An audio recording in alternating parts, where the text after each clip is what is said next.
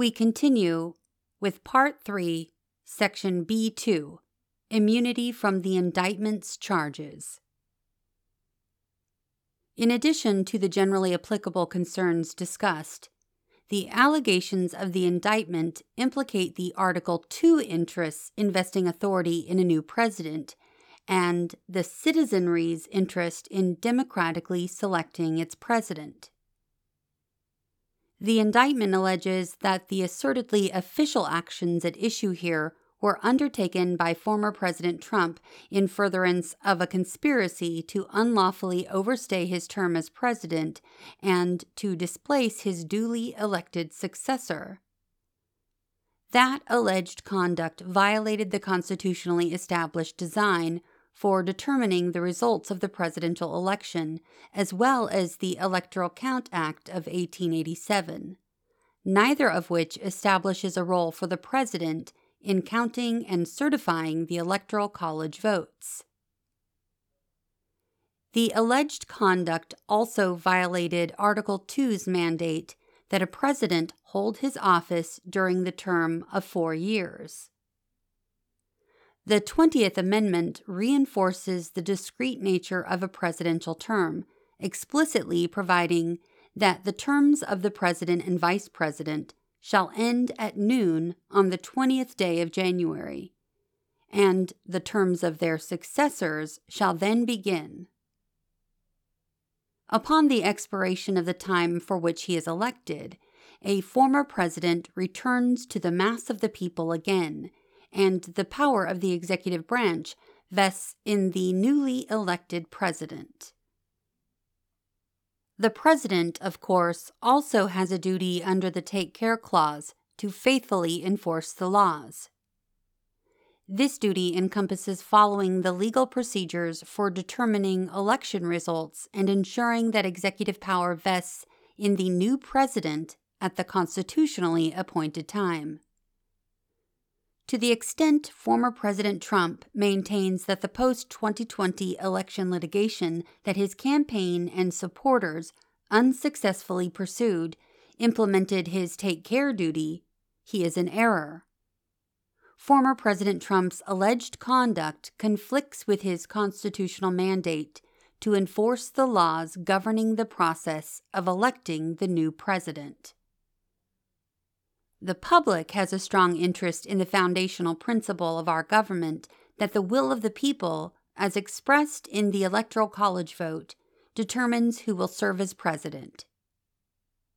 The Supreme Court recently noted that the framers made the president the most democratic and politically accountable official in government, the only one who, along with the vice president, is elected by the entire nation.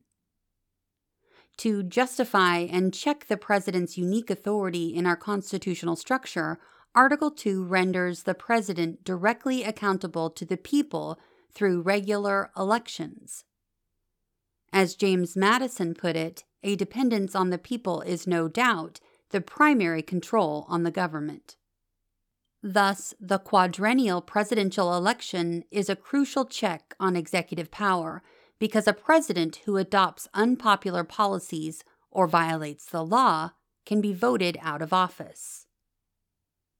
Former President Trump's alleged efforts to remain in power despite losing the two thousand twenty election were, if proven, an unprecedented assault on the structure of our government. He allegedly injected himself into a process in which the president has no role: the counting and certifying of the Electoral College votes, thereby undermining constitutionally established procedures and the will of the Congress. To immunize former President Trump's actions would further aggrandize the presidential office, already so potent and so relatively immune from judicial review, at the expense of Congress.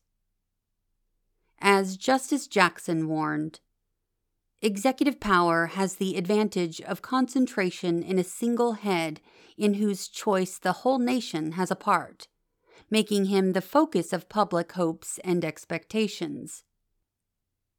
In drama, magnitude, and finality, his decisions so far overshadow any others that almost alone he fills the public eye and ear. No other personality in public life can begin to compete with him in access to the public mind through modern methods of communication.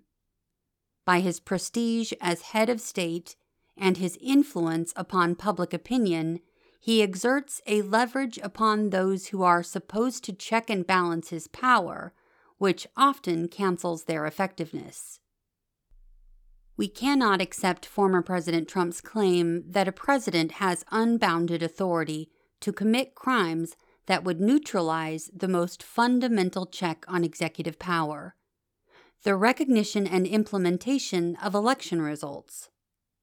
Nor can we sanction his apparent contention that the executive has carte blanche to violate the rights of individual citizens to vote and to have their votes count. At bottom, former President Trump's stance would collapse our system of separated powers by placing the president beyond the reach of all three branches. Presidential immunity against federal indictment would mean that, as to the president, the Congress could not legislate, the executive could not prosecute, and the judiciary could not review. We cannot accept that the office of the presidency places its former occupants above the law for all time thereafter. Careful evaluation of these concerns leads us to conclude that there is no functional justification for immunizing former presidents from federal prosecution in general, or for immunizing former President Trump from the specific charges in the indictment. In so holding, we act not in derogation of the separation of powers, but to maintain their proper balance. C. The Impeachment Judgment Clause. The strongest evidence against former President Trump's claim of immunity is found in the words of the Constitution.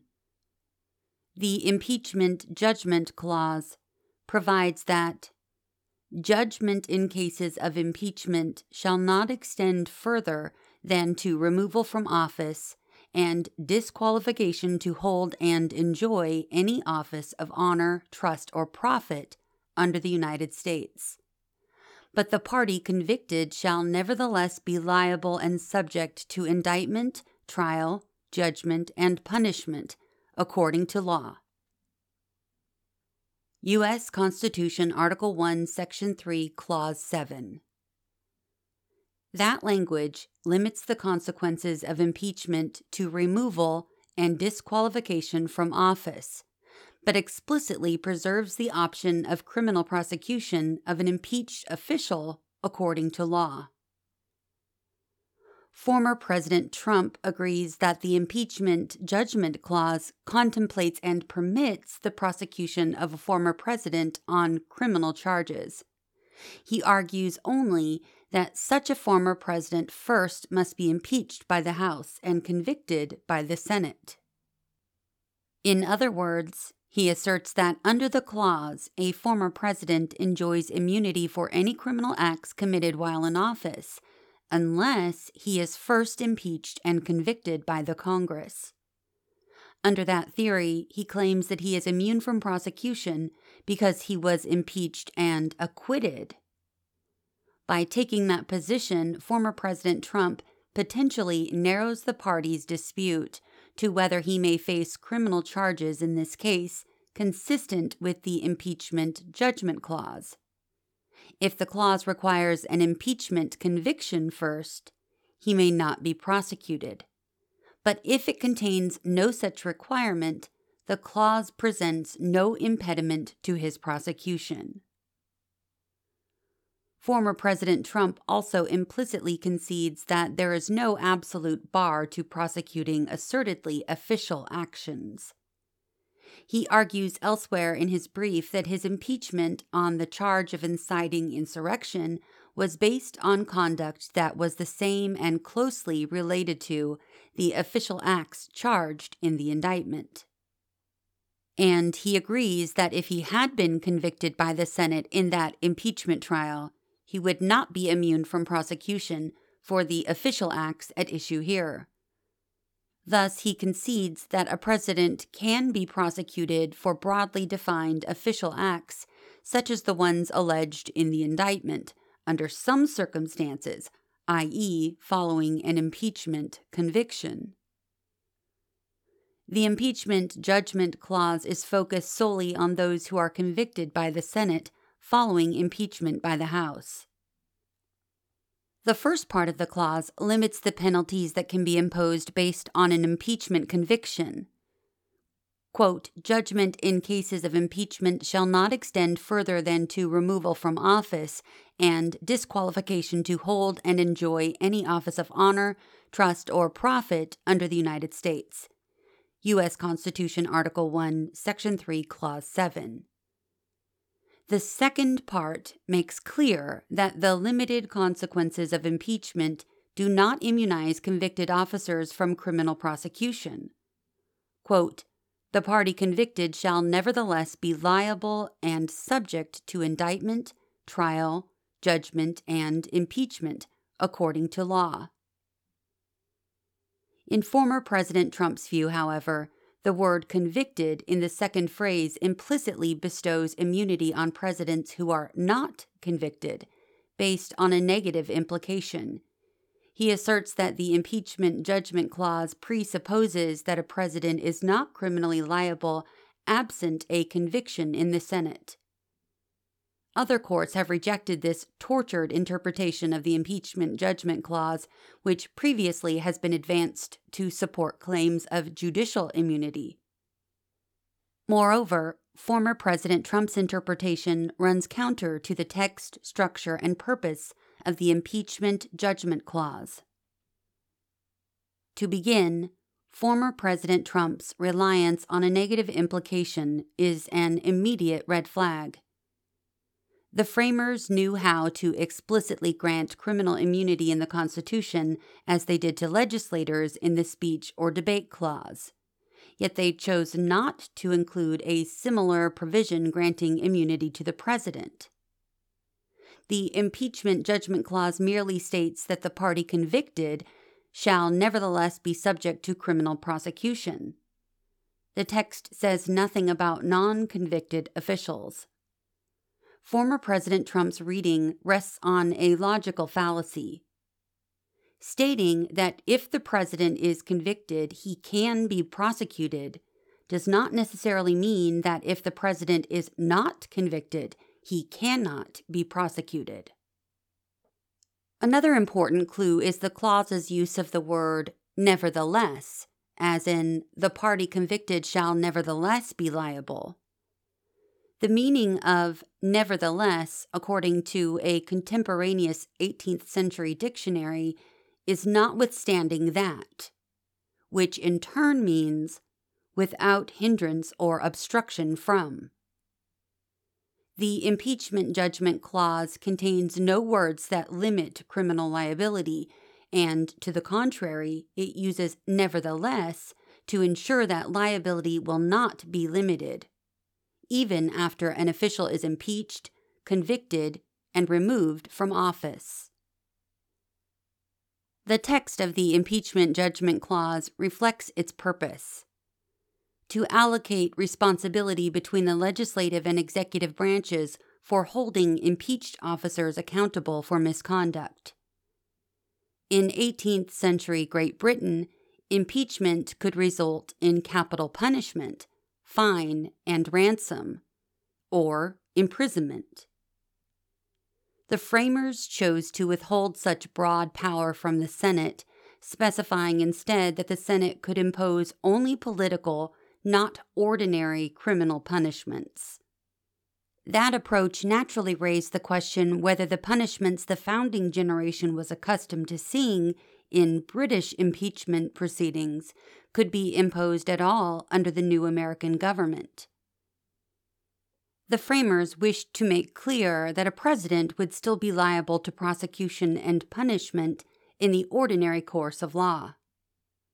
They therefore added the provision that, quote, the party convicted shall nevertheless be liable and subject to indictment, trial, judgment, and punishment according to law.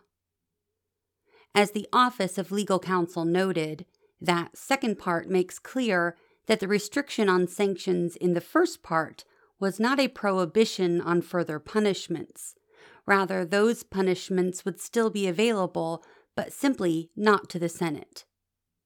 In short, then, the framers intended impeached officials to face criminal liability according to law. To counter the historical evidence that explains the purpose of the Impeachment Judgment Clause, former President Trump turns to one sentence written by Alexander Hamilton in The Federalist, sixty-nine. Quote, the President of the United States would be liable to be impeached, tried, and upon conviction of treason, bribery, or other high crimes or misdemeanors, removed from office, and would afterwards be liable to prosecution and punishment in the ordinary course of law. He focuses on the word afterwards and suggests that a president is not liable to prosecution and punishment until after he has been impeached and convicted by the Senate. But we think the more significant word in Hamilton's statement is liable, which means subject to. Hamilton specifies that a president would be subject to impeachment, trial, conviction, and removal from office, and afterwards would be subject to prosecution and punishment without regard to the verdict in the impeachment proceeding. Moreover, in the very next sentence of the same essay, Hamilton stresses that the president must be unlike the King of Great Britain, who was sacred and inviolable. It strains credulity that Hamilton would have endorsed a reading of the Impeachment Judgment Clause that shields presidents from all criminal accountability unless they are first impeached and convicted by the Congress. Other historical evidence further supports our conclusion. For example, many founding-era sources state that an impeached and acquitted official may face criminal indictment and trial. Edmund Pendleton, president of the Virginia Ratifying Convention, noted that Senate obstruction of an impeachment charge would not allow an official to escape accountability because the people may yet resort to the courts of justice, as an acquittal would not bar that remedy. Similarly, James Wilson, a member of the Constitutional Convention Committee that drafted the Impeachment Judgment Clause, argued as follows. Though senators may not be convicted on impeachment before the Senate, they may be tried by their country, and if their criminality is established, the law will punish. A grand jury may present, a petty jury may convict, and the judges will pronounce the punishment. In drafting the Impeachment Judgment Clause, to the extent that the framers contemplated whether impeachment would have a preclusive effect on future criminal charges, the available evidence suggests that their intent was to ensure that a subsequent prosecution would not be barred. Joseph Story explained that the Impeachment Judgment Clause removed doubt that a second trial for the same offense could be had, either after an acquittal or a conviction in the court of impeachments. Story explained that without a criminal trial, the grossest official offenders might escape without any substantial punishment, even for crimes which would subject their fellow citizens to capital punishment. Finally, the practical consequences of former President Trump's interpretation demonstrate its implausibility. The Impeachment Judgment Clause applies not just to presidents, but also to the vice president and all civil officers of the United States. Thus, his reading would prohibit the executive branch from prosecuting current and former civil officers for crimes committed while in office, unless the Congress first impeached and convicted them. No court has previously imposed such an irrational impeachment first constraint on the criminal prosecution of federal officials. Even if there is an atextual basis for treating presidents differently from subordinate government officials, as former President Trump suggests, his proposed interpretation still would leave a president free to commit all manner of crimes with impunity, so long as he is not impeached and convicted. Former President Trump's interpretation also would permit the commission of crimes not readily categorized as impeachable, that is treason, bribery, or other high crimes and misdemeanors. And if thirty senators are correct, crimes not discovered until after a president leaves office. All of this leads us to conclude that under the best reading of the Impeachment Judgment Clause, a former president may be criminally prosecuted in federal court without any requirement that he first be impeached and convicted for the same conduct.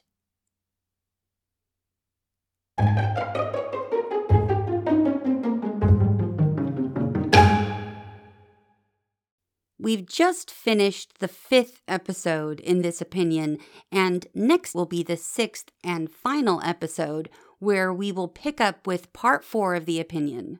Until then, thanks for listening to What SCOTUS Wrote Us.